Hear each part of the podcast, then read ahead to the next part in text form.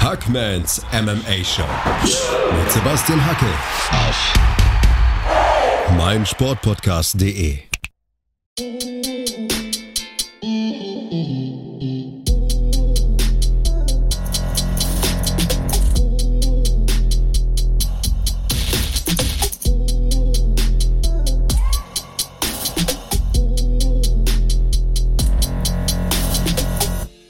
Letzte Ausgabe der Championship Rounds für diese Woche. Florian Mandavid und Sebastian Hackel sind wieder für euch am Start. Heute gibt es ein paar News, aber auch lustige Themen. Dazu später mehr. Ähm, zu Beginn möchte ich mich ums Geschäftliche kümmern, Flo, denn wir haben eine neue Partnerschaft, so würde ich es nennen, mit Wolfgang Unsöld. Der verkauft ja Supplements. Ähm, ypsi-shop.com ist die Adresse, also ypsi-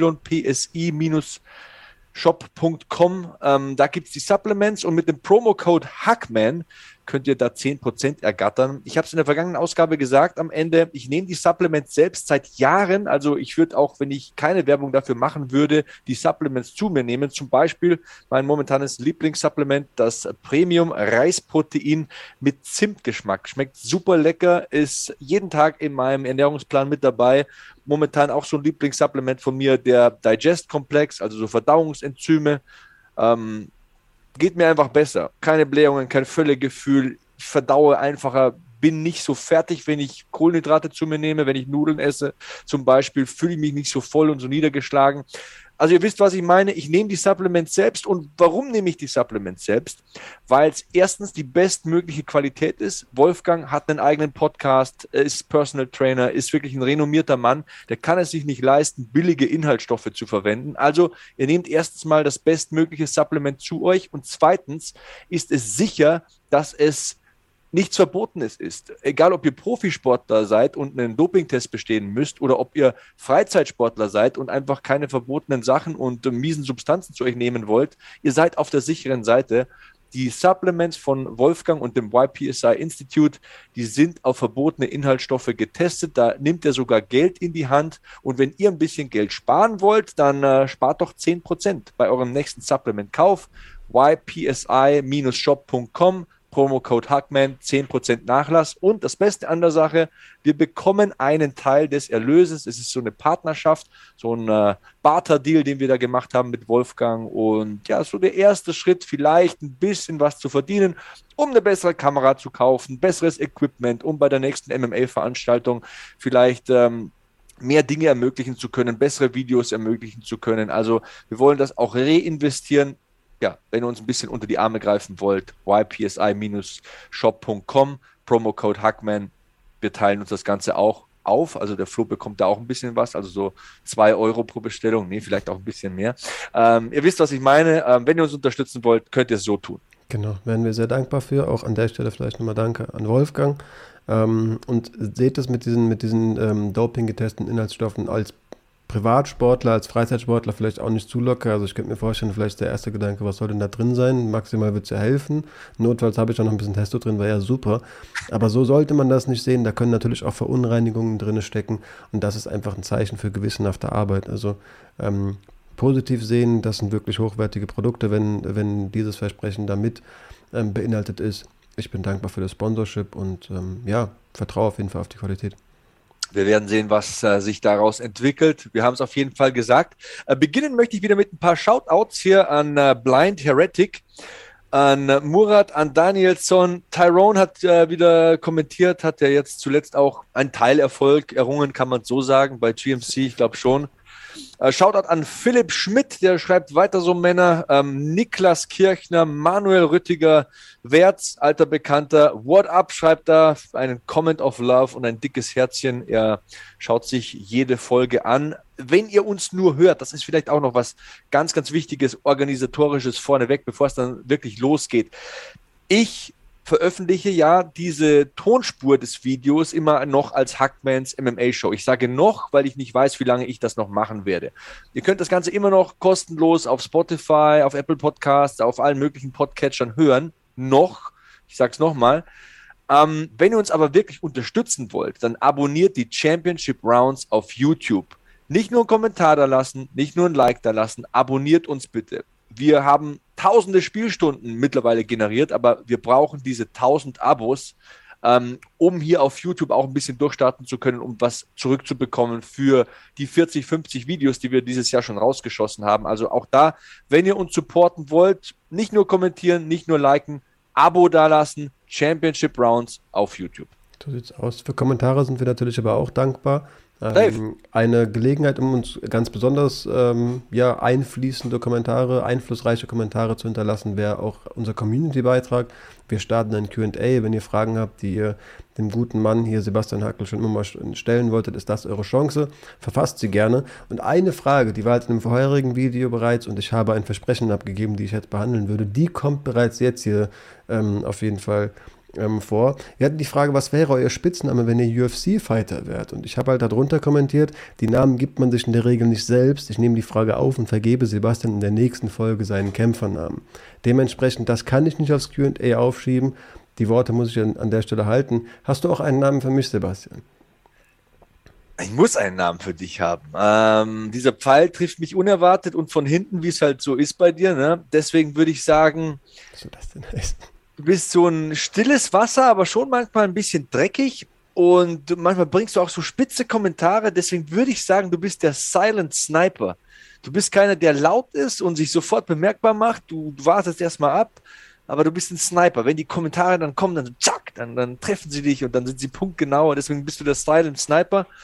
Und dann braucht man natürlich auch so einen Comedy-Namen, der ein bisschen fies ist, ein bisschen lustig. Da würde ich sagen, du kommst aus Hessen Hessen nuscheln einfach immer. Das, das machen, das Massen, machen Hessen einfach so. Deswegen würde ich sagen, der, der, der Hessian Mumbler, würde ich sagen, bist du. Easy, kann ich wirklich mit leben. Ähm, Silent Sniper und Hessian Mumbler. Ich ja. kam gut, da, gut, ähm, gut weg.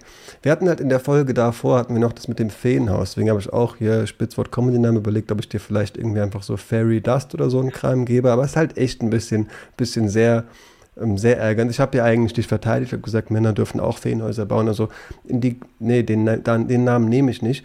Und lustig, dass du das mit dem Hessen sagst. Ich habe dann auch überlegt, wo kommt er denn her? Was kann ich denn irgendwie an Persönlichkeit nochmal einfließen lassen? Und fand immer das Wort Bavarian, irgendwie das englische Wort für bayerisch, sehr lustig. Und dachte mir dann halt auch, man muss ja auch so ein bisschen Kämpferstil irgendwie ähm, mit einfließen lassen. Ich kann dich jetzt nicht Bulldozer nennen, wenn du irgendwie der Pointfighter bist. Was machst du denn? Du bist irgendwie Grappler, habe dann irgendwie über so Bavarian Grip oder Bavarian Squeeze oder so nachgedacht. Aber dann ist mir der geniale Name gekommen. Der Barbarian Bavarian. Das ist dein Name. Kann ich mit leben. Okay. Weißt Klingt sogar ziemlich cool aufs zweite Hören. Eben. Ja, der barbarische Bayer, das kann was. So, hätten wir die Frage auch abgearbeitet, unsere Hausaufgaben gemacht? Irgendwann kommt der Championship Rounds Fanshop und das wird mein T-Shirt. Barbarian, Barbarian, Barbarian. Ja, okay, nice. das, ist, das, verkauft sich millionenfach, du sehen. Safe. Werden reiche Leute. 100 Prozent. Äh, barbarisch ist natürlich auch so ein Adjektiv, das sich jeder Bayer gerne auf dem T-Shirt breit. oh, freilich, ich bin ein Barbar. Ähm, ja, nee. Du Preis. Vielleicht hast du mehr Geschäftssinn als ich. Äh, wir können das gerne mal angehen. Ähm, eventuell gibt es ja irgendwann Merchandise von uns. Kommen wir zu den News, die wir natürlich auch noch besprechen müssen. Klar, wir sind jetzt hier nicht irgendwie die Tagesshow, die am Abend des Geschehens die Sachen abarbeitet. Wir haben News von zwei Wochen, aber dafür, ne, gute Dinge brauchen manchmal ihre Zeit. Wir kommen spät, aber dafür besprechen wir die dann natürlich auch ähm, ja, fachmännisch, sage ich jetzt mal ganz, ähm, ganz selbstbewusst. Würde damit reinstarten. Cowboy Oliveira ist aus der UFC entlassen worden. Wir haben es alle vermutet nach seiner Niederlage gegen Kevin Holland hatten ja auch darüber ges gesprochen, was wird er danach machen. Vielleicht lebt er wirklich ein einfaches Leben als Bauer. Ähm, die Spekulationen haben ein Ende genommen. Der Mann ist nicht mehr im UFC-Roster. Gibt es vermutlich nicht allzu viel zu sagen, oder? Ja, so schnell kann es gehen. Ich weiß noch, ähm, als wir diskutiert haben über den Sieg von Cowboy Oliveira gegen Peter Sobotta und als Cowboy Oliveira recht eindrucksvoll die Karriere beendet hat von Peter Sobotta, ihm den Arm gebrochen hat und wirklich den besten deutschen Kämpfer bisher in der UFC-Geschichte einfach mal stabil in Rente geschickt hat. Und so jetzt sitzen wir zwei Jahre später hier und jetzt beendet der seine Karriere, weil er die letzten Kämpfe nicht gewinnen konnte. Und äh, das zeigt uns, wie stark die UFC besetzt ist in allen Gewichtsklassen. Und ist natürlich auch ein Statement, ne? Ja, auf jeden Fall. Das ist gesagt, er beendet seine Karriere. Seine Karriere wurde mehr beendet, könnte man vielleicht sagen. Ja. Kommt aufs Gleiche hinaus. Wir sehen ihn nicht mehr in der UFC. Wer aber wirklich eigenständig seine Karriere beendet hat, ist Marlon Moraes. Und das tut mir zugegeben echt ein bisschen weh. Ähm, der Mann hat wirklich gesagt, also Ali Abdelaziz hat es für ihn gesagt, das war's, seine eigene Entscheidung, ich betreibe kein MMA mehr. Kann ich relativ gut mitleben, mit einem guten Gefühl. Da, da, musst du, da musst du einer sein. Also da musst du auch Eier haben, um das für dich zu bestimmen. Nee, das war's. Ist nichts mehr für mich. Und die letzten Resultate, lassen einen das schon ein bisschen verstehen. Es ging schon sehr steil bergab für ihn und das Kinn war auf einmal weg und, und man hat sich da ein bisschen Sorgen gemacht. Ähm, deswegen, ja, brauchst du auch Charakter für, das so klar für dich zu formulieren. Wünsche ihm alles Gute. Das war immer ein fairer Sportsmann. Das war auch ein Highlight-Kämpfer. Ähm, immer in einer ausgezeichneten körperlichen Form. Ich sag's ja immer, was erwarte ich mir von einem Kämpfer? Ich warte mir gute Vorbereitung, dass der alles gibt und dass ich sehe, wenn der ins Oktagon steigt, der hat alles dafür gemacht, heute alles raushauen zu können. Das war bei ihm einfach immer der Fall. Ähm, bist du wirklich sicher, dass Cowboy Oliveira komplett aufhört? Oder glaubst du, dass wir den irgendwie noch. Kämpfst du bei Jungle FC oder so? Also die Organisation gibt es wirklich. Ne, das jetzt klingt immer so ein bisschen. Äh, bei Moraes bin ich mir sicher, der meint das ernst, das war's. Bei Cowboy Oliveira, der wird irgendwo anheuern. Ja, ja. Glaube ich auch. Der kämpft einfach. Ich glaube auch, der braucht einfach die Kohle. Marlon Moraes, ey. Ja, auch. schade irgendwie. Ich wusste nie so recht, was ich dem als Ratschlag geben soll. Der war halt in der ersten Runde so unglaublich gefährlich. Und dann ist er halt eingebrochen und du hast halt einfach das Gefühl gehabt, okay, du schaffst den Cut nicht gut, deine Muskeln verbrauchen zu viel Sauerstoff. Aber in der Regel sage ich solchen Leuten dann, oder würde ich, ich werde ja nicht gefragt, komplett zu Recht, ich bin ja jetzt, ne, was weiß ich schon wirklich über, über ähm, über die körperliche Verfassung von den Athleten, aber mein Bauchgefühl war immer oder ist in solchen Fällen immer, geh hoch, sieh's ein, trau dich, dann kannst du auch wirklich Masse aufbauen, dann bist du da wirklich auch ähm, in der richtigen Gewichtsklasse offenbar. Aber das Gefühl hatte ich einfach durch die Körpergröße bei ihm nicht. Und ich hätte dann halt irgendwie gesagt, mach weniger Kraftsport. Ich glaube, du brauchst weniger Muskeln, so banal das halt klingt. Und ich weiß nicht, wenn man da irgendwie zu solchen komischen Ratschlägen greifen muss, vielleicht war es wirklich einfach Vielleicht ist das halt so jemand, der so ein Zwischending gebraucht hätte. Der hätte halt irgendwie zwischen 135 und 145 kämpfen müssen. Ich glaube, das ist so ein 140 Funder. Ja, der Typ ist halt, wenn du den Record liest, also John Dodson besiegt, Aljamain Sterling K.O. geschlagen, Jimmy Rivera K.O. geschlagen. Sterling K.O. geschlagen. Krass. Rafael Asansau mit einer Submission gefinisht. Dann kämpft er um den Titel gegen Sehudo, und verliert dann. Äh, zu Beginn aber besser aus. Genau, verliert er in der dritten Runde. Okay, gegen den kannst du verlieren. Kommt übrigens zurück, äh, sprechen wir gleich drüber. Gewinnt dann vor ja, zweieinhalb Jahren gegen Jose Aldo, ist quasi wieder im Titelgespräch, so vor zweieinhalb Jahren noch. Und dann verliert er viermal hintereinander durch K.O. Immer in ersten Runde, zweiten Runde das ist echt so ein Sport, der ist so ein Ras Rasiermesserritt. Du, du, auf so einer Rasiermesserklinge tanzt du da irgendwie und, und wenn du das gut kannst und da gut balancieren kannst, kommst du da wirklich jahrelang gut davon. Aber Corey Sandhagen finisht ihn mit dieser krassen Combo Spinning Wheel Kick Punches. Rob Font finisht ihn, Marab finisht ihn, Song Yadong finisht ihn zuletzt jetzt im März. Marab-Kampf, was du da ansprichst, jeder andere wäre K.O. gegangen, was Marab eingesteckt hat. Ist halt, für den lief es wirklich unglücklich.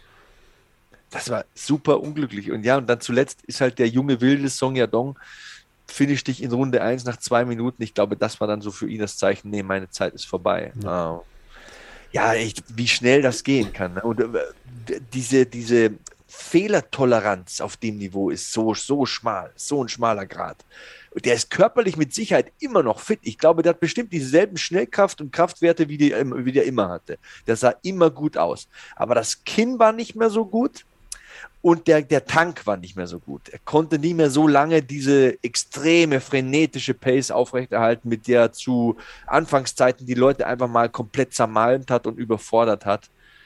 Tut einem ein bisschen leid, aber mir gibt es trotzdem ein gutes Gefühl, wenn ein Mensch die Einsicht hat, ich bin jetzt viermal gefinisht worden, das macht was mit meinem Kopf. Äh, ich will nicht irgendwann so, so ein Datterkreis sein, so, so ein vor sich hin stammelnder und vor sich hin stotternder. lieber so als anders, lieber zu früh als zu lang. Und das Gefühl, dass man halt hat, ja, vier vorzeitige Niederlagen in Folge, das macht schon auch was mit dir. Von daher kommt das schon nicht von ungefähr. Ich wünsche ihm alles Gute und ich vertraue darauf, dass er da eine ehrliche Entscheidung mit sich getroffen hat. Lieber zu früh als zu spät ist eine perfekte Überleitung zu einem Thema, das uns nicht, nicht glücklich machen wird. Der Coach sagt, wir sollen Ende des Jahres mit einem Nick Diaz-Kampf rechnen. Weiß nicht, was ich noch dazu sagen soll. Ähm, das, wie gesagt, nur eine Aussage des Coaches, aber der wird sich das wohl nicht ausgedacht haben. Nick Diaz bereitet sich auf den Kampf vor, offenbar. Ähm, das ist der Punkt. Genau, da, da, da können wir schon, da können wir schon den Marker dran setzen, bereitet sich auf einen Kampf vor. Heißt das, dass er eine Woche vorher dann doch wieder beschließt, nee, ich will eine Gewichtsklasse höher kämpfen, weniger essen mag ich eigentlich nicht so. Wenn du es machst, ich liebe die Diaz-Brüder. Ich habe sie immer geliebt und ich werde immer ein Nate und Nick Diaz-Fan sein. Noch mehr Nate als Nick, aber Nick schon auch. Wenn du es machst, mach es bitte richtig. Du kannst verlieren. Du kannst K.O. gehen, du kannst getappt werden, du kannst gefinisht werden, ist alles in Ordnung, aber komm nicht in so einer Form an. Wie gegen Robbie Lawler. Ja, aber was soll denn in, seit der Zeit so Weltbewegendes passiert sein? Also klar kann der deutlich besser aussehen, aber ich will Nick Diaz nicht mehr sehen. Die Vorbereitung muss halt jetzt starten. Du musst das ernst nehmen und das ist ein Weg, der dauert Monate. Ähm, mach es richtig. Wenn du es machst, mach es richtig es gibt für dich auch außerhalb der UFC Verdienstmöglichkeiten mit Seminaren, mit äh, Labels, mit, mit, die sind ja sowieso auch in dieser ganzen ähm, äh, CBD-Ölgeschichte und, und, und Hanfgeschichte mit drin. Deswegen, da gibt es Verdienstmöglichkeiten, der wird nicht, wird nicht am Hungertod sterben. Wenn du zurückkommst, beschädige bitte dein Vermächtnis nicht. Wie gesagt, eine Niederlage ist okay. Es kommt immer darauf an, wie komme ich da an und wie verliere ich auf einem Knie abwinkend, nee, ich habe genug, ist nicht der Nick Diaz, den ich kennen und lieben gelernt habe. Es ist ein Mann, der durchs Feuer geht, der ein klasse Ground Game hat, der ein giftiger Kämpfer im Stand ist und der brennt, wo die Augen brennen, wo die Kamera hinzeigt und Bruce Buffer kündigt ihn an und du hast Gänsepelle, weil du denkst, es ist verdammt nochmal Nick Diaz, der jetzt rauskommt und wirklich die Tore der Hölle aufmacht. Da war letztes Mal so der, die Tore von einem Kleingarten in Stockton, Kalifornien. Also das war paar Gemüse, Gurken und so habe ich gesehen, die waren auch lecker, aber das war alles. Ich glaube irgendwie, das schafft er nicht mehr ganz, dieses Feuer zu erwecken. Ähm, Leute, die ähnlich lange Karrieren haben und das auch immer noch versuchen, ähm, beziehungsweise eine dieser Personen ist Fabrizio Doom. Der hat an Retirement gedacht, hat gesagt, eigentlich war es das schon, aber will jetzt doch wieder 2022 bei der PFL antreten. 24. Was? Juni ist so das Datum, das er sich wünscht, um im Ring zu stehen. Ja, muss man vielleicht auch nicht allzu viel zu sagen. Ähm, du kannst auch zu, Doom deutlich, du kannst einfach auch deutlich mehr zu dem sagen als ich. Ähm, war nicht in meine Zeit, aber klar kenne ich Fabrizio Verdum, weiß, wann der so aktiv war und wann der Pi mal Daumen seinen Peak hatte. Dass das nicht mehr 2022 ist, ist mir sicherlich auch bewusst und weiß nicht, Mann. Also PFL ist hart und eine der besten Organisationen der Welt. Da möchte er nach wie vor aktiv sein. Das ist seine Entscheidung. Und ich glaube, die PFL nimmt so einen Namen dann natürlich auch. Ja, klar, das ist ein ehemaliger UFC Heavyweight Champion. Das ist ein äh, Abu Dhabi Goldmedaillengewinner, ein Jiu-Jitsu-Weltmeister. Das ist ein hochdekorierter Kampfsportler, ein bekannter Name weltweit, nicht nur in Brasilien. Ähm, ich schließe nicht aus, dass der Schaden anrichten kann. Die Bellator Heavyweight Division ist jetzt nicht so stacked wie andernorts. PFL. Äh, bei PFL, pardon, wollte ich natürlich sagen, ähm, äh, ich wollte sagen, wie bei Bellator oder andernorts, also sprich UFC. Ähm, ja, Frage ist halt, muss es sein, muss er selbst beurteilen. Ich meine, der ist 44. Wenn dann im Heavyweight, wissen wir, ja, da kommt halt schon ein Stück MMA-Geschichte auch in, in, in, den Käfig. Wie heißt der Smart Cage, heißt der ja bei PFL, glaube ich, heißt der überall anders. Ja, ist der Smart Cage, glaube ich weil er überall diese Kameras hat und mhm. immer diese Anzeigen kommen, wie schnell kommt der Kick und, und wie viele Schläge zum Ohr und zum Ohrläppchen gab es da. Also das ist ja so, für so Nerds wie uns ist es ja das höchste der Gefühle, irgendwie die ganzen Statistiken, die da eingeblendet werden, du weißt, was ich meine. Ähm, ja, ist der Erste, der Fedor gefinisht hat, ist UFC-Champion. Ähm, ist natürlich ein großer Name, aber was will er noch machen und was kann er noch machen von seiner körperlichen Leistungsfähigkeit, die er schon rapide abgenommen hat zum Ende des UFC-Runs, um sein Vermächtnis auszubauen, größer zu machen? Bin der Meinung nichts. Also. Ich auch nicht. Also, ja, PFL ist natürlich auch schnell vorbei, wenn es nicht läuft. Vielleicht hm. merkt er auch ganz schnell, okay, ich habe noch ein bisschen Geld mitgenommen, es wird niemals für dieses Turnier reichen. Vielleicht ist es so ein Hintertürchen, auch PFL verfolgt ja dieses Geschäftsmodell auf allen Kontinenten so ein bisschen ähm, sich auszubreiten. Und da brauchst du folglich auch Gesichter und Ambassadors und Botschafter. Und ich sehe von seiner Sportlichkeit und von seiner Art und von seiner Respektiertheit Fabricio Verdum schon als PFL-Gesicht für den brasilianischen Markt. Zum Beispiel. Also mhm. vielleicht plant man da ja ihm so ein paar Auftritte zu geben und ihn dann so in diese Schiene reinlaufen zu lassen, könnte ich mir vorstellen. Ich mhm. weiß es nicht, muss ich ehrlich sagen. Ähm, aber mit 44, okay, es ist Heavyweight, haben wir schon Kühe fliegen sehen. Weiß nicht. Mein Ansehen wird nicht mehr steigen. Ich habe eine sehr hohe Meinung von Verdum. Ähm, krasser Brazilian Jiu-Jitsu-Fighter, krasser MMA-Fighter, UFC-Champion, kann ihn nie mehr jemand nehmen. Besser kann meine Meinung nicht werden. Ich wünsche ihm nur, dass er gesund bleibt und dass er da irgendwie nichts Dummes macht und sie nicht unglücklich macht. Kann ich mich so anschließen. Keine wirkliche Nachricht, aber ich habe es bei meinen Notizen mit, äh, mit aufgeschrieben, einfach weil ich es irgendwie schon ähm, erwähnenswert fand. Du hast eben den Digest-Komplex äh, in die Kamera gehalten. Vielleicht kann man daraus so ein bisschen die Thematik aufbauen. Canelo ist auf eine vegane Diät umgestiegen und äußert sich erstmals zu der, ist hochgradig begeistert und sagt, I feel very good, my body has adopted very well, I feel strong, my stomach is very good, I highly recommend, recommend it. Mhm. Finde ich krass. Bester Boxer unserer Zeit, würde ich sagen. Gut, wir haben jetzt in der letzten Folge über Fury gesprochen, der kann da ein bisschen mitreden, aber Canelo ist schon auch eine ziemliche Hausnummer. Ähm, Finde ich krass, wenn Leute auf so einem sportlichen Niveau sich vegan ernähren beachtlich, aber gut, kann ja auch nur eine Phase sein. Er sagt, ihm geht's super, Kraft ist noch da. Wie gesagt, der Bauch, das beschreiben viele Leute, Verdauung viel angenehmer. Ähm, ja, fand ich interessant. Ja, Ernährung ist ein ganz, ganz komplexes Thema. Viele Effekte sind auch kurzfristig, die bei so einer Ernährungsumstellung kommen. Da müsste man eine eigene Ausgabe drüber machen. Ich bin immer noch überzeugt davon, dass eine ausgewogene Ernährung mit qualitativ hochwertigen Nahrungsmitteln das Beste ist. Rein vegan, da könnte ich jetzt fünf, sechs Nachteile nennen. Ich könnte aber auch fünf, sechs Vorteile von nennen. Der wird mit Sicherheit äh, einen Ernährungscoach oder Leute, die sich um dieses Department in seinem Game kümmern, haben. Da hat er das Geld dazu und die Ressourcen. Und es ist ja auch teilweise so, dass Leute, die sich vegan ernähren und Profisportler sind, dann sich Vitamin B12 und B6 nochmal injizieren dazu und so weiter und das nochmal hochwertiger supplementieren können als der Durchschnittsbürger. Deswegen ein sehr komplexes Thema, aber nicht minder interessant, auf jeden Fall. Ja, und halt auch einfach ein super junges Forschungsgebiet. Also über Ernährung weiß man einfach super viele Dinge noch nicht. Also ja. Ja, wir sind jetzt gerade bei, bei veganer Ernährung, haben wir viel Pflanzenstoffe, Phytonährstoffe, kennen wir fast gar nicht. Also klar kennen wir die, aber was die wirklich machen, nicht. Und dass wir davon alle zu wenig essen, wissen wir. Das sind halt so Sachen, das geht halt mit veganer Ernährung oft einher. Ähm, auch, ja. Super Aussage. Äh, Ernährung ist halt sehr komplex. Und wenn mir Leute sagen, ja, hast du Game Changers nicht gesehen? Da, da musst du doch vegan essen. Ah, das ist schon eine sehr vereinfachte Darstellung von Ernährung und von, ja. von Benefits und, und Negatives von, von Ernährung. Also bitte nicht von einer Netflix-Doku äh, die Ernährung umstellen. Also es ist weit komplexer und du sagst ja schon, vieles wissen wir ja noch gar nicht. Definitiv in, immer große neue Erkenntnisse. Ich habe mal in der Ausgabe, als wir über Gordon Ryan und GSP und deren Bauchprobleme gesprochen haben, über ich glaube 2016 war es Medizin-Nobelpreis über Fasten, Effekte von Fasten, Autophagie, haben wir neuerdings erst entdeckt, ein biochemischer Vorgang, was, dann, was in deinem Körper so passiert, wenn er mal keine Ernährung hat. Super gesund. Ähm, ist halt, wie gesagt, 2016 entdeckt worden. Heute rafft man, na krass, bei Frauen ist es aber gar nicht so gut, für Männer vielleicht.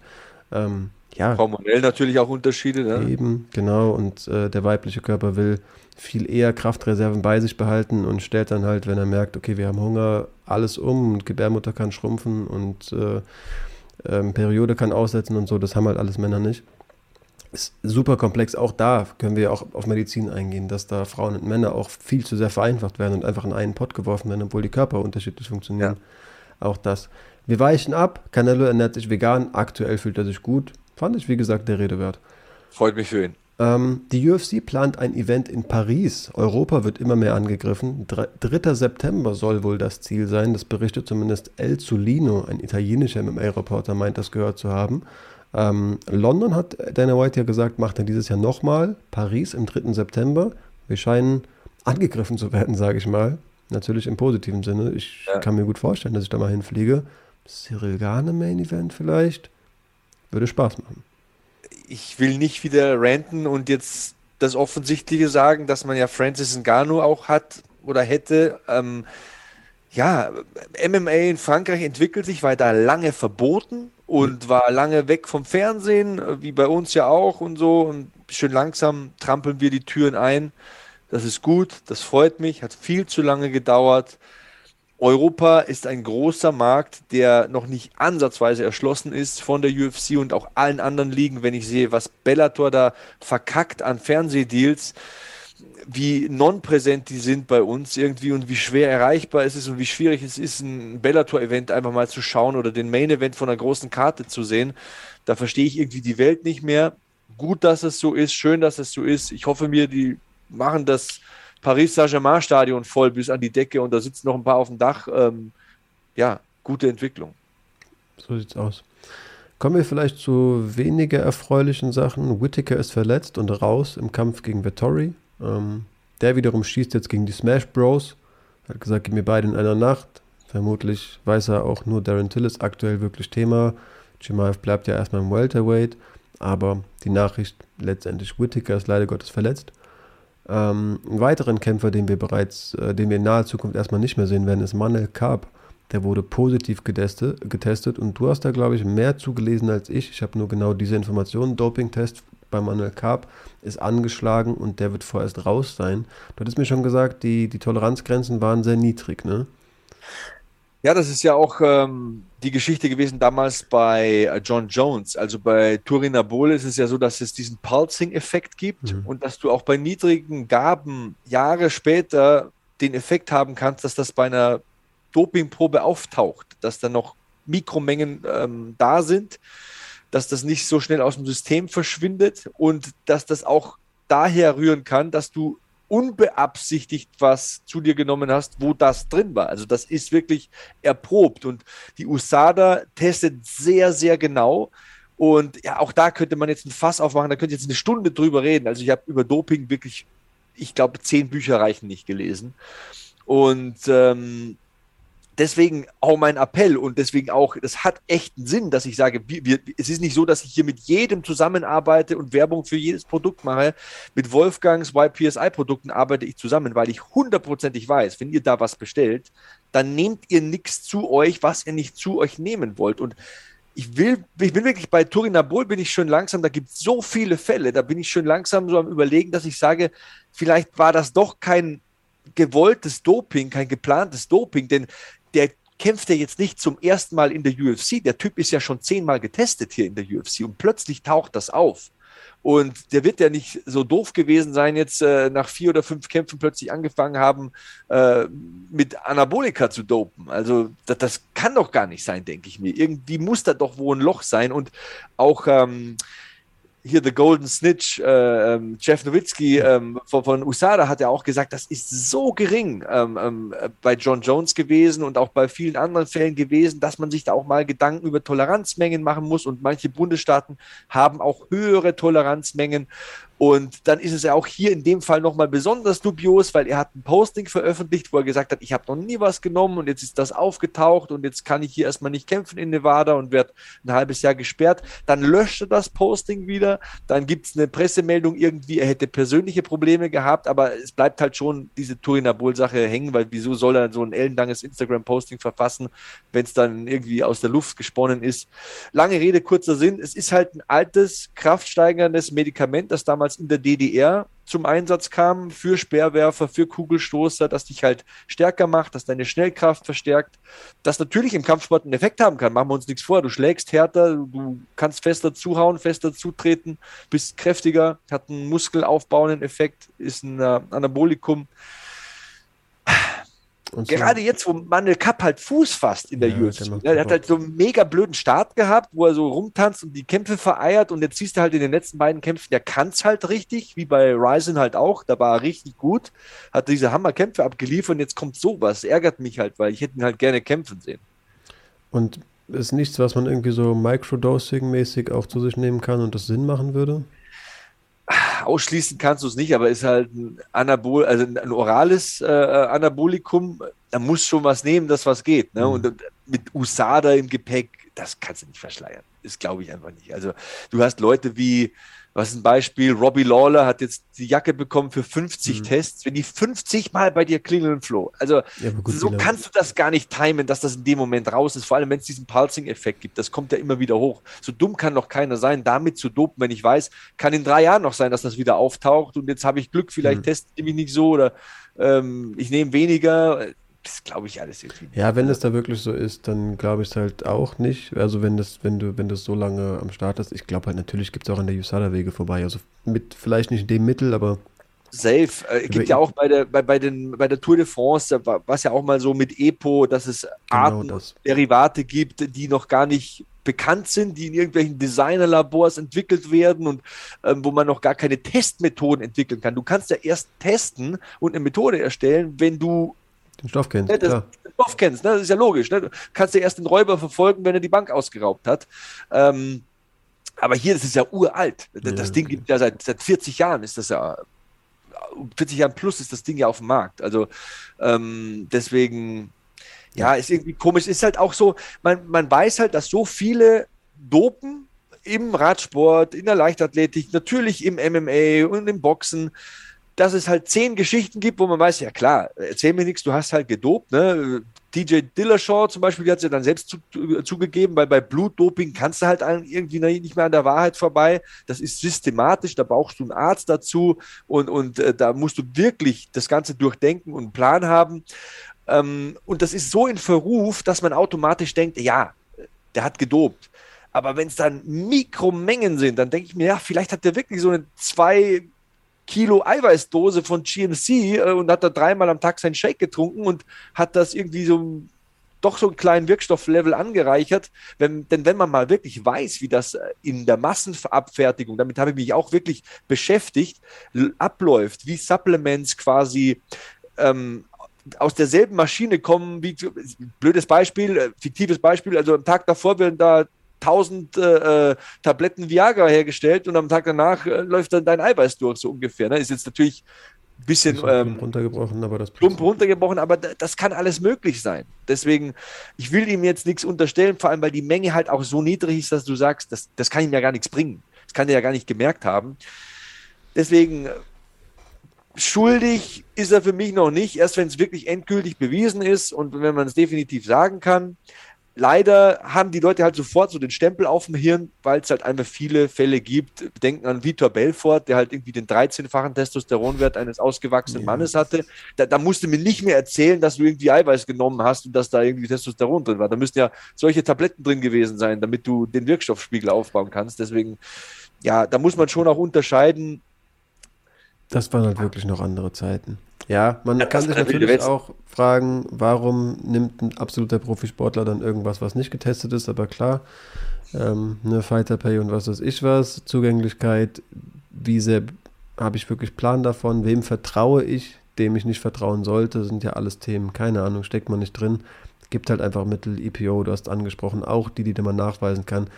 Mir wurde halt mal, äh, ich habe irgendwo aufgeschnappt, kannst du so rund zwei Tage lang nachweisen und hast etwa einen Monat lang wirklich Vorteile davon. Also ich glaube, das zum Beispiel ist einfach sehr verbreitet. Ähm, ja, Manuel Karp jedenfalls, ich weiß nicht, wie lange er jetzt gesperrt sein wird, wenn es so Kleinstmengen sind. Vielleicht geht er ja auch, kann er ja tatsächlich, kann er sagen, ey, es waren die zwei Mittel, die ich genommen habe. Ich habe noch was zu Hause, das schicke ich ein. So Joel Romero-mäßig gibt es ja auch und kommt dann wirklich wieder raus. Es ist übrigens auch so, dass ähm, die Menge, die bei ihm nachgewiesen wurde, in anderen Bundesstaaten im Bereich der Toleranz ist. Hm, das ist auch dubios. Ich glaube, es war Nevada, sollte er in Vegas kämpfen, im Apex.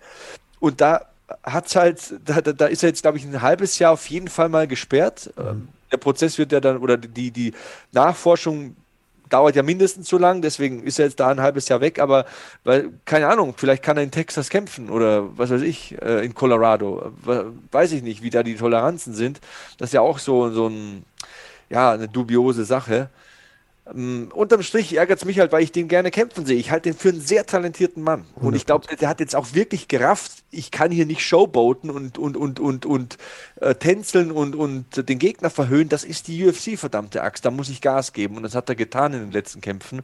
Jetzt ging es gerade los für den und jetzt ist er weg. Und ich wie gesagt, ich will mich da moralisch nicht über den stellen und den verurteilen, bevor da genaueres bekannt ist. Dazu ist die Menge einfach zu verdächtig klein. Kann natürlich sein, aber es ist nicht irgendwie ein ganz, ganz hartes Dopingvergehen mit Systemdoping und wo ein Arzt davon wusste, wie bei Dillashaw und so weiter. Das muss man wirklich unterscheiden bei der Sache. Wir werden sehen, wir werden sehen. So sieht's aus.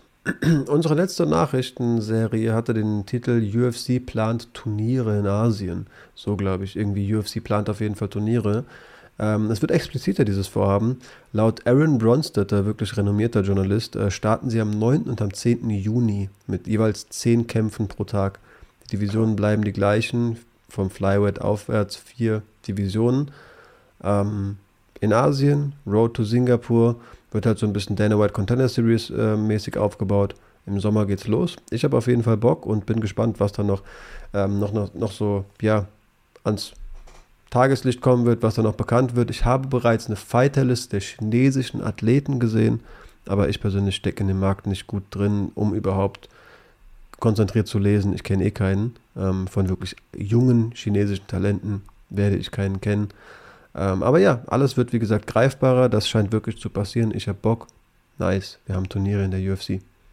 Ja, cool. Es kann auch an einem Tag dann eine komplette Division mal über den Haufen werfen, glaube ich. Mhm. Also da kann einiges passieren. Das kann sehr interessant sein von der Entwicklung für eine Gewichtsklasse. I like it. Ist mal was anderes. Auf jeden Fall. Ähm, kurze Nachricht: Ben Rothwell, wir haben auch, glaube ich, letzte Folge gesagt, dass er entlassen wurde. Unterschreibt bei, bei meine Güte, bei Bär Knuckle FC. Ja, er ist ein Bär. Äh, ja. Das Knuckle macht er auch, ja. Passt da rein, sage ich dir ehrlich. Also mit dem kannst du halt, der Blut verschmiert auf so einem Bernackel FC-Poster, passt. Ist doch so. Also jetzt. Ja klar, äh, und, und mein, der Typ, ey, der, das ist ein Heavyweight, der cutten muss, wenn der diese overhookt und dir mit seiner Bärenpranke, seiner 3XL Handschuhpranke da ein paar auf vors Brett gibt. Dabei so, oh, oh, lacht. genau, also das ist nicht unbedingt angenehm und nicht äh, empfehlenswert im Sinne der perfekten Gesundheit. Mai, ich gönne ihm die Paychecks, die sollen ja auch wirklich nicht schlecht zahlen. Er wird wissen, was er zu tun hat. In der UFC hat er in der Spitze einfach da nichts mehr zu suchen im Heavyweight. Übrigens auch ein ehemaliger Dopingverurteilter, ähm, fällt mir gerade ein. Ähm, ja, wünsche ihm da alles Gute. Sehe da schon Erfolgschancen für ihn und hoffe, dass er einigermaßen heil bleibt. Ist ein frommer Wunsch im Bärnackel, aber. Das stimmt halt echt. Ähm, ja, und dann würde ich persönlich, bevor ich zu neuen Kampfansetzungen komme, glaube ich, meine News damit abschließen, dass wir diesen Vorfall hatten mit dem, mit der Person, die den Nachnamen trägt, den du auf der, auf der Brust hast. Ähm, ein Video, das vermutlich die allermeisten Kampfsportfans gesehen haben. Mike Tyson fliegt, wo, wohin auch immer, sitzt auf jeden Fall im Flugzeug, hat eine offenbar betrunkene Person, die schon begeistert von ihm ist, in gewisser Weise wohl Fan ist, hinter sich sitzen, aber sehr, sehr aufdringlich, sage ich mal. Ähm, irgendwie, weiß nicht, an seinem Stuhl rüttelt und irgendwie gefühlt Schulter anfasst und ihn begrapscht und labert und auch weiß, dass sein Kumpel ihn filmt und dabei, glaube ich, auch so ein bisschen lustig sein will. Gibt irgendwann einen Cut und Mike Tyson gibt ihm so ein paar kurze Fäuste in die Fresse, um es mal plump auszudrücken. Wie ich gehört habe, jetzt im Nachhinein, der Kerl hat ihn nicht angezeigt, ähm, und es wurde irgendwie in den Medien auch zerrissen, dass der auch schon Klagen gegen sich hatte und auch schon vor Gericht stand. Habe jetzt gar nicht mehr gelesen, wegen was, aber scheint, die wollen halt auch sagen, irgendwie, der ist jetzt auch nicht der Saubermann. Ähm, ja, wie gesagt, hat ihn nicht angezeigt, sich irgendwie einen Spaß draus gemacht, Mike Tyson zu nerven und mit physischer Gewalt Strafen erlitten. Was sagst du zu all diesem? Ich will jetzt nicht verurteilen, äh, ich will jetzt nicht loben, dass Mike Tyson sich umdreht und dem paar einschenkt. ist jetzt nicht die geilste Lösungsmöglichkeit, die mir einfällt. Also man hätte auch die Flugbegleiterin oder den Flugbegleiter holen können und sagen, bitte gib mir einen anderen Platz. Ich will nicht neben dem Heini hier sitzen, der mich mit seiner Wasserflasche auch noch beschüttet. Ähm, man hätte es, man, ja, hat er auch gemacht, was halt vollkommen hirnrissig ist. Komme ich gleich zu, das ist mein zweiter Punkt. Man hätte irgendwie da um den anderen Platz bitten können. Man hätte vielleicht auch den Dialog suchen können mit dem Hirni, den man wirklich auch legitim als Hirni bezeichnen kann. Und das bringt mich ja schon zum zweiten und größeren Punkt. Das ist unsere Gesellschaft, wo Leute äh, auf Facebook und überall pöbeln und mobben und, und jeden irgendwie blöd anmachen, weil sie keine Repressalien fürchten müssen und weil man halt anonym ist. Und dann erfahren sie halt in der echten Welt, dass sich Mike Tyson sowas nicht gefallen lässt. Der zimmert die halt an die Birne. Und äh, ich kann nicht verhehlen, dass ich dem Typen das ein bisschen gegönnt habe, dass er ein paar vors Brett kriegt. Weil, was ist denn das für eine Aktion? Ja. Alter, wo bin ich so weit weg schon von der Gesellschaft, dass ich das überhaupt nicht nachvollziehen kann, dass ich Mike Tyson, der nur seine Ruhe haben will, blöd anlaber, äh, ähm, ähm, dumme Sprüche reindrücke, anfasse. Also das ist was, was für mich gar nicht geht, wenn ich jemanden nicht kenne. Es gibt diese bequeme Gesprächsdistanz. Man sagt, wenn man näher als 30 Zentimeter an jemanden rangeht, unterschreitet man die bequeme Gesprächsdistanz. Und dann fasst er den noch an, grapscht den an, schüttet den mit Wasser voll. Ey, dass dem an einem falschen Tag auch mal die Hutschnur patzt, das ist doch auch nur menschlich irgendwie. Ne? Warum machen Menschen solche Dinge? Und der andere Hans Wurst, der da mit dem Handy draufhält, my boy messing with Mike Tyson. Was ist das für eine Welt? Das filmt, das filmt man dann auch noch. Ich weiß nicht, gehöre ich gar nicht mehr dazu? Bin ich so weit weg? Sagst, sagst du es mir? Ich, ich, ich verstehe die Motivation nicht. Also, ich weiß nicht. Und, und, und dann Mai, dann war es halt so, dass er eine vors Brett bekommen hat. Dann hat halt der glatte Boden des Lebens ihn mal ausrutschen lassen. Ja, eben. Es gibt keine Entschuldigung, der hat sich richtig daneben benommen. Ähm, ich muss fairerweise sagen, ich war auch jemand, der sehr, sehr lange, wenn er getrunken hat, seine Grenzen nicht richtig kannte. Und wenn man sturzbesoffen ist, also die Frage ist halt, warum zur Hölle sitzt der sturzbesoffen in einem Flugzeug? Es war jetzt irgendwie keine geile Party oder so. Auch da sollte man nicht über den Durst trinken. Ohnehin, ich bereue auch viele Eskapaden. Ich habe mich auch auf jeden Fall besoffen schon daneben benommen. Sorry an alle Leute, der, deren Freundschaft ich auf jeden Fall strapaziert habe, besoffen. Ähm, aber ja, es ist halt die echte Welt. Du sitzt halt tagsüber vermutlich in irgendeinem Flugzeug. Du hast einen sitzen das ist halt Mike Tyson. So, was tust du da? Und es ist halt, wie gesagt, vor allem keine Entschuldigung. Du warst besoffen, okay. Selbst das Gericht sagt teilweise, Zurechnungsfähigkeit war nicht mehr da und gibt da irgendwie milde Strafen, wenn du Scheiße baust. Aber im echten Leben bist du halt nicht vor Gericht, sondern packst halt einem Schwergewichtsboxer doof an die Schulter und beschüttest den mit Wasser. Ich, wundern muss er sich nicht, ob nüchtern oder besoffen. Also, keine Ahnung. Ich fand es ja. eher sogar ein bisschen lustig. Es war jetzt auch nicht so, dass Mike Tyson den da ohnmächtig genockt hat und den nee. wirklich die Nase zerprügelt hat. Nee, aber was mich am meisten gestört hat, das wollte ich auch noch sagen, ist, wie deutsche Medien über sowas berichten. Einhellig und einstimmig. Schau alles nach. Schau jeden Bericht in Deutschland nach über diesen Vorfall. Jeder schreibt, wieder einmal, so vom Sinn her, hat sich hm. Mike Tyson nicht unter Kontrolle.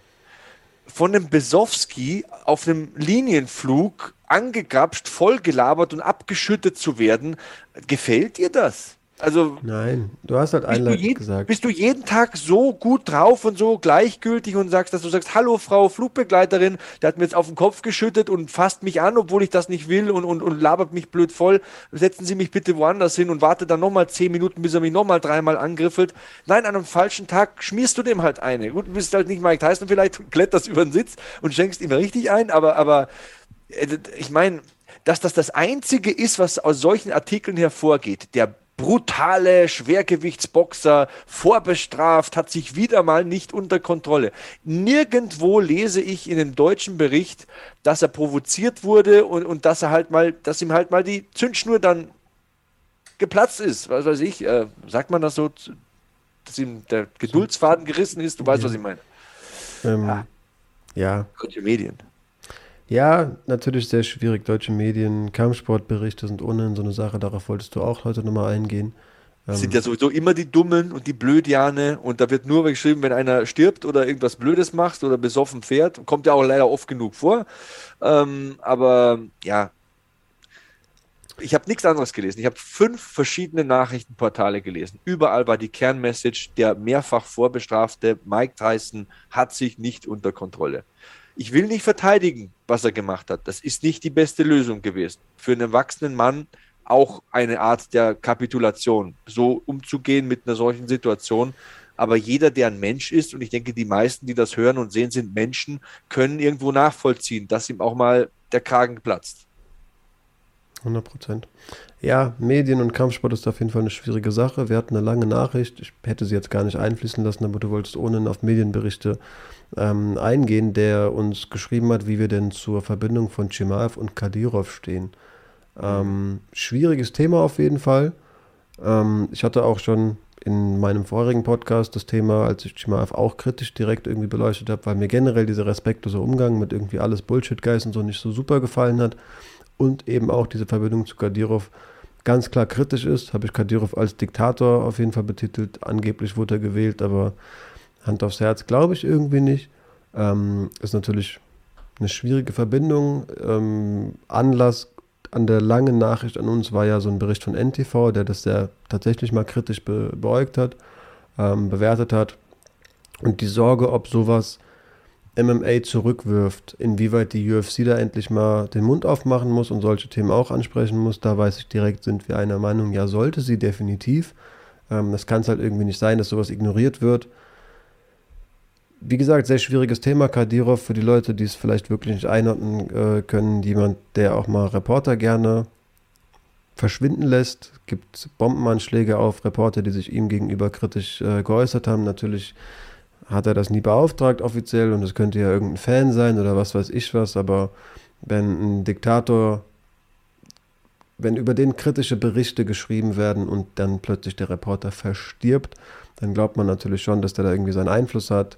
Sein Umgang mit Homosexualität in der, in der Nation auch so eine Sache, die existiert für ihn einfach nicht, kannst du nicht sein, gibt's nicht, ähm, wird auf jeden Fall platt gemacht, sage ich mal. Ja, äh, geht auf jeden Fall nicht irgendwie mit unseren westlichen Werten einher.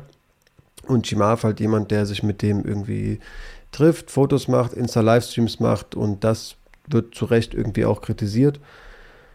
Ich persönlich finde das Thema auf jeden Fall schwierig. Ich sehe das auf jeden Fall kritisch. Ähm, hatte halt häufig den Appell gemacht, sich irgendwie auch in andere Menschen zumindest mal zu versuchen reinzuversetzen. Ähm, ich muss halt fairerweise sagen, aus unserer Sicht heraus, mit westlichen Werten, die wir von Grund auf vermittelt bekommen, die sowas kritisch ähm, irgendwie sehen. Auch einfach mit jederzeit der Message, Message hinterfragt Dinge, informier dich selbst, mach dir deine eigene Meinung, versuch Sachen einzuordnen.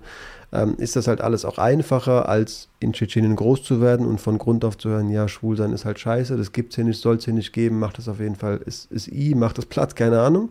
Ähm, dann als junger Mensch so jemandem kritisch gegenüberzustehen, muss natürlich auch erstmal ein bisschen schwieriger sein. Oder zumindest kann ich halt sagen, keine Ahnung, wie ich ticken würde, wenn ich in Nordkorea, in was weiß ich, Bangladesch, egal wo aufgewachsen wäre. Ich kann nur aus meinem hier sozialisierten Kopf heraus denken. So fair muss man sein. Zweite Sache, die ich halt sagen würde, ähm, ich glaube, wenn Kadyrov in so einem kleinen Volk wie Tschetschenien Kontakt mit dir haben will, dann hat er den besser, denn der ist beängstigend und keine Ahnung, der wird sich auf jeden Fall Kontakt zu dir verschaffen. Die Frage ist halt, wie sehr kannst du dann schon auch, ja, okay, komm, wir machen ein Foto, hi, ja, ja, danke sagen und halt doch vielleicht deinen Weg gehen und zumindest nicht aktiv den Kontakt suchen. Man hat bei Chimav schon das Gefühl, freundschaftliche Basis. Auch er irgendwie spricht gerne mit ihm, trifft sich wirklich privat mit ihm. Keine Ahnung, wie viel da dran ist. Ob der vielleicht wirklich auch so rationale Gedanken hat wie, ey, kein Bock auf Probleme mit dem, lass den halt irgendwie mit mir, mit mir quatschen, wenn er unbedingt will. Oder ob der gegebenenfalls einfach so eine Sache nicht durchblickt, anders sieht, was weiß ich. Ich persönlich finde es kritisch, das kann ich sagen. Ähm, hab das bereits verurteilt. Stehe Chimav gegenüber menschlich sehr zwiegespalten, sage ich mal größtenteils dadurch, aber bin halt immer wieder bei meinem, bei meiner Meinung, ich war noch nie in Tschetschenien, ich bin da nicht groß geworden, kein Plan, wie das Leben da ist und welcher Mensch ich wäre, wenn ich das Leben von Chimaev hätte. Das ist gut aufgegliedert und ähm, schön strukturiert gewesen, wie du das gesagt hast. Das ist eigentlich gut gesagt. Ich würde da noch eine andere Falte aufmachen an dieser ganzen Geschichte. Und zwar, ja, du hast gesagt, die UFC schweigt sowas immer tot. Die Primärverantwortung bei solchen Dingen hat aber investigativer Journalismus.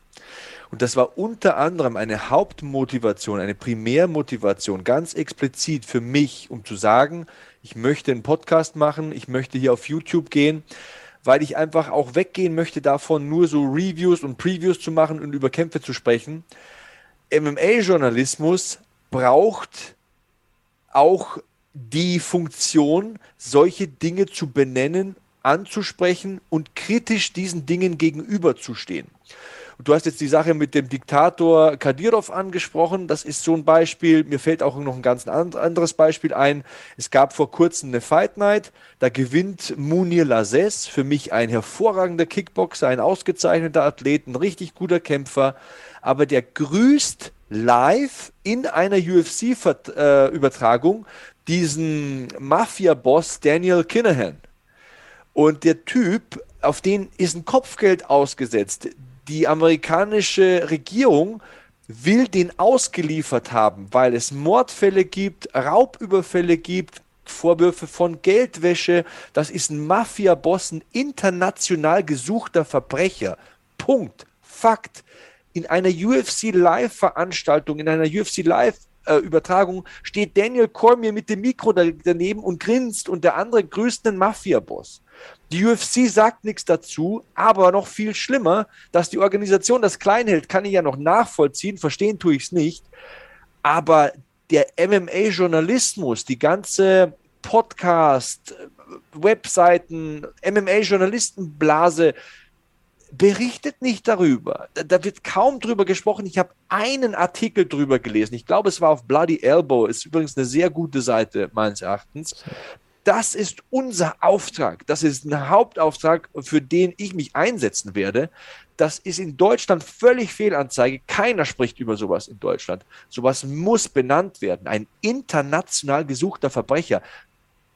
Da geht es um Todesfälle, verdammt nochmal. Da geht es um Raubüberfälle, da wird Geld gewaschen, da werden Leute erpresst, da verschwinden Leute einfach so der wird da fröhlich gegrüßt in der Kamera, wie, wie, wie beim, keine Ahnung, äh, eins, zwei oder drei am Sonntagmorgen, als wäre es dein, dein Kumpel. Das kann doch wohl nicht wahr sein. Da, da muss sich, ja klar, die Organisation distanzieren von solchen Meinungen. Da muss man auch mal zum Kämpfer sagen, Alter, hast du einen Vogel oder was?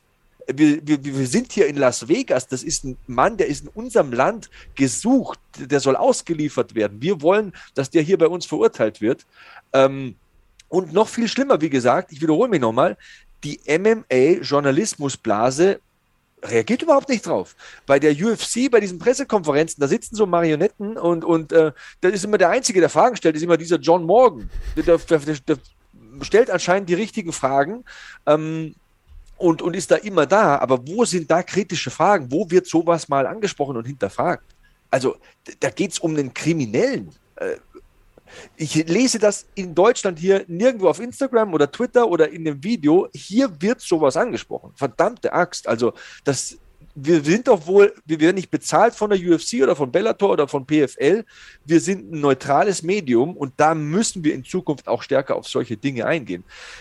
Eines dazu noch, ähm, ihr kennt Flo und mich jetzt eine Zeit lang, so aus 40, 50 Videos. Ihr wisst, wir haben eine sehr ähm, freie, eine sehr offene politische Einstellung. Das muss man auch immer sagen.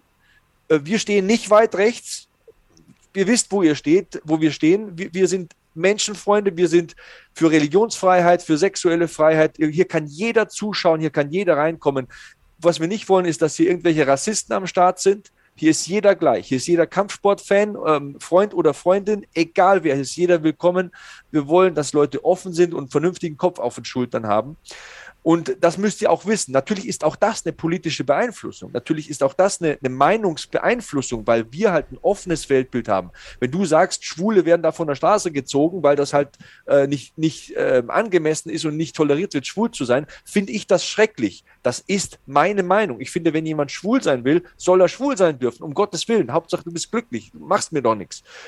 Aber das ist auch eine Meinung. Und ihr müsst wissen, dass wir diese Färbung in unserer Meinung drin haben und dass euch hier das erwartet. Dass ich niemanden hier als Hörer oder Zuschauer haben will, der irgendwie ähm, jemanden wegen seiner Hautfarbe hasst oder wegen seiner sexuellen Orientierung oder weil der den Koran liest oder die Bibel. Das ist mir egal. Es gibt nur gute und schlechte Menschen. Aber das müsst ihr auch wissen, dass wir so rangehen. Aber was wir auf jeden Fall machen müssen, und da ist auch MMA-Journalismus in Deutschland massivst gefordert, ist nicht nur zu sagen, das war ein guter Kampf und das war ein schlechter und hier hat der gewonnen und hier der. Wenn da einer steht und im Fernsehen wie das Kamerakind bei Michael Schanze den gesuchten Verbrecher grüßt, dann muss das angesprochen werden. Und wenn sich einer mit dem Diktator fotografieren lässt, dann gibt es mit Sicherheit auch welche, die sagen, ja, ist doch seine Sache, soll er wissen. Ich erinnere mich da an diese Mesut Özil-Diskussion damals. Aber es muss benannt werden, es muss angesprochen werden und man kann da auch eine Meinung zu haben.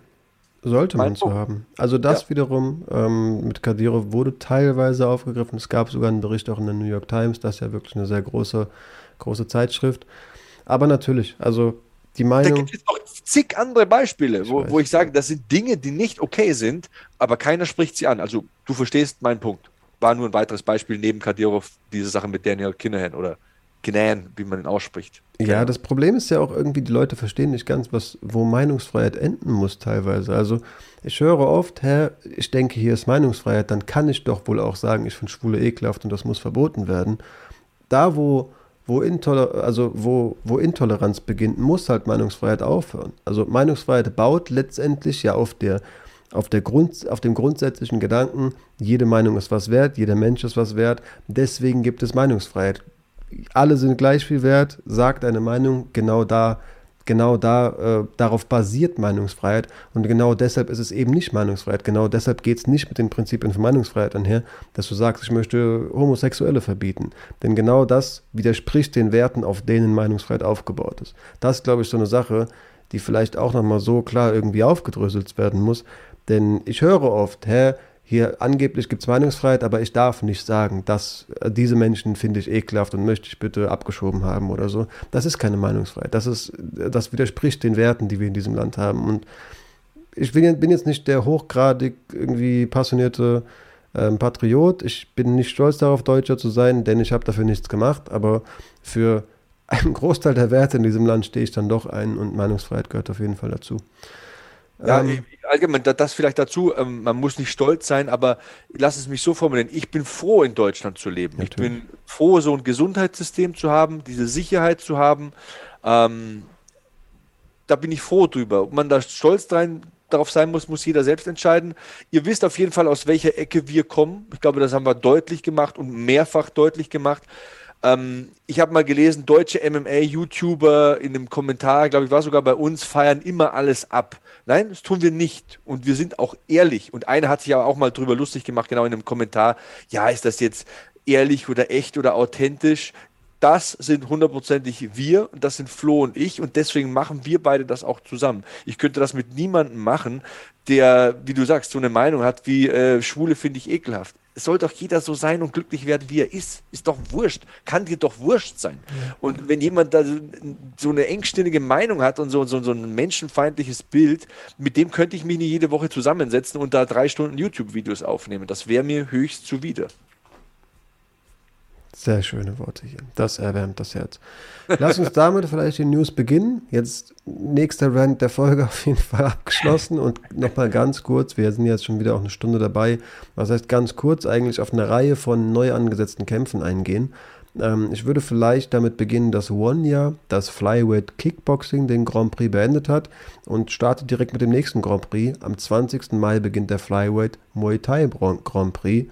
Da Gleichermaßen versammelt ja One in den niedrigen Gewichtsklassen die absolute Weltspitze. Ich bin jetzt nicht so krass im Muay Thai, aber ne, Rotang, Haggerty, Super Leg, alle sind dabei. Acht Leute, die besten Muay Thai Flyweights der Welt, treten in einem Turnier an. Das macht immer Spaß. 20. Mai beginnt das, wie gesagt. Ähm, und würde zu so ein paar Kämpfen außerhalb der UFC vielleicht zu Beginn ähm, kommen. Wir haben einmal einen Boxkampf, okay, wir hatten über die Heavyweights gesprochen, nichts so Großes. Tyron Spong kämpft gegen Andy Ruiz Jr. Letzteren kennt man einfach durch seinen Sieg gegen, gegen Anthony Joshua. Dementsprechend habe ich es noch mit hier aufgenommen. Wird bei Triller ausgestrahlt am 16. Juli. Und ein weiterer Boxkampf, auch einfach nur ein Exhibi Exhibition Boxing Match, ähm, der stattfinden wird, der für einen MMA-Podcast auf jeden Fall von Relevanz ist, ist Dan Hardy gegen Diego Sanchez. Die beiden werden tatsächlich boxen. Ähm, am 2. Juli in Manchester, wie gesagt, Exhibition, Exhibition Boxing Match. Dan Hardy hat ja oft gesagt, dass er wieder Bock hat, hatte auch über so verrückte Sachen wie John Wayne Parr und so nachgedacht und die beiden haben sich auch schon eigentlich auf Twitter gesagt, wäre ich dabei, lass gerne Muay Thai kämpfen. Aber das ähm, war dann doch nicht der Gegner für den letzten Kampf von John Wayne Parr. Diego Sanchez und Dan Hardy hatten sich wohl schon jahrelang so ein bisschen in den Haaren. Dan Hardy, den verfolge ich ja relativ aktiv, hat sich aber auch immer respektvoll geäußert, hat auch zu den Zeiten, an denen da irgendwie mit diesem, wie hieß er, Fabia, ähm, wo irgendwie, ja, psychische Abgründe irgendwie ähm, erreicht wurden und diese Story mit dem Coach und so rauskam, hat er sich eigentlich immer respektvoll geäußert, ihm alles Gute gewünscht und so. Aber ja, inzwischen kämpft Diego Sanchez ja ohnehin, hat ja irgendwie fünf Runden, glaube ich sogar, oder drei auf jeden Fall über die Distanz mit Kevin Lee gekämpft. Als nächstes gibt es einen Boxkampf gegen Dan Hardy. Da habe ich überhaupt kein Problem mit, wenn zwei MMA-Fighter sagen, hey, wir sind so am Ende unserer Karriere, lass uns boxen. Habe ich überhaupt kein Problem mit. Wie gesagt, ich habe ein Problem damit, wenn einer sagt, ich bin Boxer, ich kämpfe gegen MMA-Kämpfer, wir lassen es so aussehen für die ganzen Casual-Fans, als wäre es so, hu, MMA-Kampf, weil wir uns MMA-Handschuhe anziehen, aber im Endeffekt ist es wieder ein Boxkampf. Also gegen das hier habe ich überhaupt nichts. Ähm, es gibt übrigens auch ähm, zu diesem Thema noch ähm, sehr stark sich verhärtende Gerüchte, dass Jake Paul gegen Michael Bisping boxen wird. Das wird immer intensiver. Ja, auf Twitter nerven die sich da so sehr. Michael Bisping scheint dem Ding eher aus dem Weg zu gehen, wenn du mich fragst. Ähm, hat relativ direkten Tweet geantwortet, so, ähm, keine Ahnung, wenn du gegen einen einäugigen, äh, über 40-Jährigen ähm, boxen willst, ich bin jederzeit bereit. Du könntest dir aber auch jemanden in deinem Alter, in deiner Gewichtsklasse mit zwei Augen suchen. Ja, und das wirkte dann irgendwie doch für mich wieder für. Ich bin gespannt. Also, ich würde es gerne sehen, Michael Bisping gegen Jake Paul. Frage ist halt ähm, wirklich, jetzt wo das rauskommt und die fette Amazon-Doku, die durch die Decke geht, bekannt ist mit Eben. Michael Bisping und der Sehfähigkeit, Eben. ob es irgendjemanden gibt, der sich den Schuh anziehen will und den äh, zulassen will zu so einem Kampf. La lass da wirklich was passieren. Alter, da bist du so am Arsch. Da, da, da, die, die nehmen dir Haus und Hof ab. Also abgesehen davon, wie, gar nicht weiß, ob ich das sehen will, ähm, das mal so angemerkt. Ähm, übrigens gibt es jetzt auch erste Wettquoten zu einem potenziellen Matchup zwischen Francis und äh, Tyson Fury. In den, eher, bei den ersten Wettanbietern ist Fury der minus 1500 Favorit und Ngannou ist als plus 750 Außenseiter gelistet. So viel dazu. Finde ich also verrückt die Spanne zwischen 750 und 1500. Ich dachte, die liegen eigentlich in den meisten Fällen ein bisschen enger beieinander. Ähm, ja, keine Ahnung, finde ich richtig so. Also habe ich ja auch, äh, ich glaube, das hast du vielleicht ein bisschen falsch verstanden, als ich nochmal diesen X-Faktor kleine Handschuhe so ein bisschen noch zumindest hier habe präsent sein lassen. Ich wollte nie sagen, dass ich nicht der irgendwie Quoten, die in diese Richtung gehen, berechtigt finde und erwarte. Klar, wir können eine Kuh und ein Pferd gegeneinander laufen lassen, aber wir können ihnen Rollschuhe anziehen, weil es ein bisschen spannender ist, weil vielleicht fällt das Pferd ja hin oder Eben. so. Aber es ist halt ein Pferd, das gegen eine Kuh läuft. So. Pferde brechen sich sehr schnell die Beine, wenn die umknicken. Alles kann passieren, Na, natürlich. Und hey, am Ende sitze ich hier und muss alles fressen, was ich jetzt ausgekotzt habe, 20, 30 Minuten lang, weil ein Gano den umpumpt. Das kann natürlich theoretisch sein, aber wie groß ist die Wahrscheinlichkeit? Relativ klein. Lass uns zu Kämpfen übergehen, die auf jeden Fall stattfinden werden, denn das Thema ist ja, ist ja ähm, noch ein bisschen Zukunftsmusik. 2023 stand im Raum, also da können wir ohnehin noch ein bisschen drauf warten und haben viele Momente, um darüber noch zu sprechen. Ähm, Aska Askarov hat ja zuletzt noch verloren, will direkt wieder in den, in den Ring bzw. in den Oktagon, kämpft gegen Alex Perez am 9. Juli. Fand krass. ich auf jeden Fall ein gutes Matchup. Finde es krass, dass er direkt wieder am Start ist. Ich meine, er wurde ja nicht ausgenockt oder so.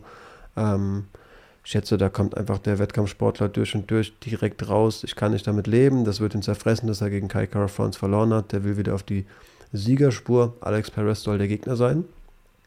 Ähm, hätten Chris Curtis, natürlich noch niemand, der irgendwie allzu viel in der UFC erreicht hat, aber sein Start in der UFC war einfach viel zu geil. Der kämpft gegen Rodolfo Vieira, hat auf jeden Fall auch einen Gegner, den man ernst nehmen sollte. 25. Juni startet das. Du fällst Bin mir gespannt Bin gespannt, war jetzt erst so die Diskussion, ob Vieira überhaupt weitermachen kann, ob er seine Karriere beenden muss. Und jetzt ein harter Knockout. Juni ist halt, keine Ahnung, in sechs Wochen. Also, so, keine Ahnung, also kann ich mir jetzt eine Woche verzählt haben, aber es ist halt heftig so. Irgendwie vor, vorgestern war noch, musste er seine Karriere beenden, ist es potenziell lebensgefährlich. Jetzt ist der nächste Kampf angesetzt. Äh, verrückt, ganz verrückt. Gegen jemanden, der deinem Gehirn nicht gut tut. Chris Curtis kann auf jeden Fall Leute ausnehmen. Das ist safe. Ähm, Damir Ismagulov hat einen Kampf. Ähm, für mich jetzt nicht der Rede wert. Auch der letzte natürlich noch niemand, der allzu viel erreicht hat. Aber sein Gegner ist Guram Kotatelatze. Der war ja natürlich aufgrund der, der Visa-Probleme und der langen Verletzung halt ein super vielversprechendes Lightweight. Ähm, ja, irgendwie im Auge der Medien. Wir konnten ihn lange nicht mehr sehen. Er scheint wirklich bald wieder zu kämpfen. Und zwar am 18. Juni bereits, eine Woche vorher noch als Rodolfo Vieira. Ähm, bereits in der letzten Folge angesprochen, dass die beiden sich verständigt haben. Der Manager gesagt hat, ja, das passiert wirklich. War Neil Magny gegen Shafkat Rakhmonov. Zu dem Zeitpunkt hatten wir noch kein Datum, das am 25. Juni, also am gleichen Zeitpunkt wie Chris Curtis und Rodolfo Vieira. Ähm, ja, all diese Sommer-Events, die jetzt kommen. Volkov gegen Rosenstruik ist ein Main-Event am 4. Juni, nochmal früher. Finde ich sehr kurzfristig für Volkov. Dem Ellenbogen scheint es wirklich gut zu gehen. Hätte ich, überrascht mich. Also nicht, dass es dem gut geht, aber dass es so kurzfristig ist. 4. Juni bereits sehen wir die beiden schon wieder Main Event gegen Rosenstruik. Ja, es ist Make-or-Break-Fight für beide. Also, kannst ja, also bei beiden nicht leisten, da zu verlieren, sonst verlierst du den Anschluss zur Spitze der Division. Ganz, ganz äh, kritisches Matchup für beide. Auf jeden Fall. Ähm, wir hatten ich glaube, die Matchups hätte ich nicht aufgezählt, wenn sie letzte Folge nicht so, ein, so viel hin und her wären mit Kevin Gastelum und so. Da hatte ich viel drüber philosophiert. Hat er eigentlich predicted, dass Dricos Duplessis vermutlich gegen Uriah Hall kämpfen wird, weil Uriah Hall gegen Andre Moniz ausgefallen ist. Mhm. Jetzt wurden die beiden wieder angesetzt. Uriah Hall gegen Andre Moniz am 2. Juli und Dricos Duplessis, Duplessis kämpft Brett Tavares am 2. Juli. Okay, okay, okay. Auch Gute Matchups auf jeden Fall. Brett Tavares gegen Dricus Duplessis. Das wird ein richtig gutes Duell im Stand. Habe ich auf Danke. jeden Fall Bock drauf. Ähm, Blood Diamond ist wieder am Start. Mike Mateta kämpft wieder ähm, gegen jemanden, der ebenfalls 0 zu 1 in der UFC steht. Kenne ich nicht. Orion Koske. Weiß nicht, ob der Name dir was sagt. 11. Juni sehen wir den wieder. Es sagt halt das ganze Camp, das war nicht Mike Mateta, den ihr da kämpfen habt sehen. Weil ging ja auch super schnell. Bin gespannt, was der diesmal, diesmal so liefern wird. Das Matchup ist machbar. Das Matchup ist machbar. Ja, da meint die UFC dann ist vielleicht dann auch einfach gut. Ich schätze auch so viele Leute, wie die im, im Stall haben. Das Management von, von City Kickboxen kann nicht so schlecht sein. Also, Ach, die haben ja viele Argumente auf jeden Fall. Also, da kannst du ja auch, ne? Ich glaube halt auch so ein Ali Abdelaziz kann so viel aushandeln, einfach weil er sagen kann, okay, es geht ja. jetzt gerade um Gaethje, aber ich tue euch noch einen Gefallen mit Usman und der kämpft eine Woche vorher und so. Ich glaube, das sind schon auch tatsächlich, da wird auch mit mehreren Athleten gleichermaßen verhandelt. Mit City Kickboxing willst du es dir nicht verscherzen als Eben. UFC. Da hängt zu viel dran. Eben. Und umgekehrt natürlich genauso. So sieht's aus. Ähm, dann hatten wir noch Mohamed Mukaev, jüngsten, jüngsten Athleten in der UFC. Soll seinen zweiten Kampf gegen Charles Johnson kämpfen am 23. Juli. Okay. Und zu guter Letzt Niklas Stolze kämpft gegen Benoit Saint-Denis am 4. Juni sind wir auch, wo sind wir da gefühlt im Ranking im Leichtgewicht? Wo sind wir da? 40. 37 gegen 42 und es sind zwei unfassbar gute Kämpfer. Also es ist Leichtgewicht ist eine irre Division, haben wir schon tausendmal gesagt. Oh, ich wünsche Niklas alles Gute, aber hier in dieser Organisation wird dir halt auch gar nichts erspart. Ey. Du hast halt wieder so einen Eisenschädel vor dir, der nicht umfällt. Ja. Und wenn du einen Baseballschläger auf den einschlägst, der Typ hat halt einen Willen, das ist ganz, ganz krank. Nichtsdestotrotz spreche ich Niklas die Fähigkeiten zu, die technischen Fähigkeiten, um dieses 2000 Teile Puzzle zu lösen. Ja, muss ja kein Finish werden. Selbst wenn der Typ echt nicht umfällt, hau ihn mal drei Runden lang fest vor den Kopf. Wenn der genau. danach schlechter aussieht, hast du den Kampf gewonnen. Traue ich Niklas zu. Vor allem im ja. Lightweight mit der Größe. Ja, der Typ kann einstecken, das ist ein richtig taffer Hund. Was war es? Navy Seal irgendwie aus Frankreich, ne? Lass den halt tough sein. Wenn Niklas besser kickboxt, dann kickboxt besser äh, Niklas besser. Ja, ja, ja. Damit hätte ich die Folge vorerst abgeschlossen. Wir haben Donnerstag, den 28. April. Folglich könnt ihr heute Nacht, das würde ich noch erwähnen, heute Abend 23.30 Uhr beginnt, glaube ich, die Übertragung auf Fighting PFL schauen. Eine Organisation, die ich eher selten erwähne, aber heute Abend kämpft Sabah Bolagi gegen Ale Alejandro Flores. Ähm, Sabah Bolagi, einer der deutschen Athleten, denen ich irgendwie am allerfestesten die Daumen drücke. Ich weiß nicht warum. Der hat irgendwie einen Softspot in meinem Herz. Ich kann den Kerl einfach gut leiden, mag den sportlich. Ähm, PFL ja eine riesige Chance, dementsprechend wirklich mein Appell, schaltet da ein, muss ja auch nicht live sein, guckt es im Real Life. Ähm, wird sicherlich eine spannende, ein spannender Kampf. Federgewicht eh in allen Top-Organisationen eine super Gewichtsklasse und ja, Sabo Bolagi, Bolagi bringt einfach sportlich so viel mit. Ich mal dem da Chancen aus, dementsprechend meine Daumen, wie gesagt, aus, aus dem nicht weit entfernten Wiesbaden, also zu Frankfurt, nicht zur PFL-Austragungsort, sind auf jeden Fall feste gedrückt. Ja, ähm, also du hast da Fighting angesprochen. Erstens haben wir jetzt mal kostenlos Werbung für die gemacht. Ähm, so geile Typen sind wir halt. Ne? Zweitens mal ähm, möchte ich Andreas Kaniotakis in den nächsten Wochen mal dazu holen hier. Okay. Allgemein, ich möchte demnächst ähm, wieder mehr Leute dazu holen. In der Woche kommentiere ich mit Peter UFC 274. Peter Sobotta sind wir auch immer noch schuldig. Andreas möchte ich dazu holen keine Ahnung, wenn Mandy Böhm oder Niklas mal wieder am Start sind. Wir wollen Wolfgang vielleicht mal dazu holen, über Supplements sprechen, über Training und Krafttraining und Konditionstraining für MMA-Kämpfer. Ein Ringrichter wurde gefordert, hätte ich tatsächlich sogar auch einen an der Hand. Ähm, ja, wir werden wieder Leute dazu holen. Schreibt uns gerne eure Vorschläge. Kommentare, Likes sind ohnehin immer gern genommen. Und äh, die Abos sind am allerwichtigsten. Das äh, möchte ich nochmal äh, zuletzt sagen. Wir haben noch gar nicht aufs Wochenende vorausgeblickt, aber ey, irgendwann muss man auch mal enden. Ne? Rob Font gegen Marlon Vera kämpft am kommenden Wochenende. Ich sagen, Rob Font mit seiner Beinarbeit, seinem crispen Jab vom New England Kartell nochmal fein geschliffen, ist da Marlon Vera ein bisschen überlegen, aber es ist, glaube ich, Nummer 5 gegen Nummer 8 im Bantamgewicht. Hey, ja, Geld würde ich auch, auch giftig. Äh, ja, Low ja. Kicks, Grappling gegebenenfalls. Ich sehe auch Wege zum Erfolg für Chito Vera. Safe. Äh, es sind zwei Top Ten Kämpfer, es ist MMA, alles kann passieren. Marlon Vera hat ein übles neues Tattoo am Schädel. Ähm, das will ich auch nochmal aus der Vogelperspektive im Oktagon sehen. Äh, sieht äh, beängstigend aus, hat bestimmt auch wehgetan. Andre Arlovski gegen Jay Collier. Jay Collier, der im Mittelgewicht begonnen hat und jetzt so ja, zwischen 60 und 80 Pfund zugenommen hat und beschlossen hat, ey, ich bin jetzt einfach Heavyweight. Ich finde das stabiler hier. Das Leben als Heavyweight macht irgendwie mehr Spaß.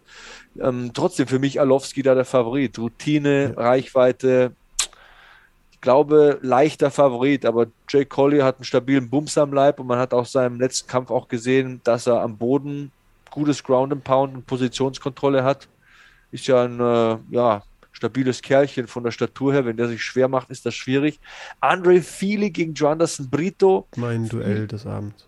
Das ist für mich so einer mit dem Degen gegen einen mit der Streitaxt. Also für mich ist Feely der, der die Nadelstiche setzt und viel mehr technische Möglichkeiten hat, um das Duell zu entscheiden. Aber der andere ist halt ein Ochse. Wenn es nötig ist, nimmt er dich auf die Hörner. Trotzdem ist er der Außenseiter der Joanderson Brito ach, man könnte jetzt ewig weitermachen. Jared Gordon gegen Grant Dawson, Darren Elkins gegen Tristan Connolly, Christoph Jotko gegen Gerald Mershot, also nicht nur, weil ich den Jotko halt gerne mag, drücke ich dem da die Daumen und sehe ihn als Favoriten. Ich glaube, er ist auch der bessere Stand-Up-Fighter. Peter Soboto übrigens nicht in seiner Ecke. Okay. Ich habe mit Peter geschrieben. Peter hat gesagt, ähm, private Gründe, also positive private Gründe, ähm, die er nicht absagen kann, ähm, verhindern seine Reise in die USA. Also Christoph Jotko hat Peter Sobotta nicht in der Ecke bei dem Kampf.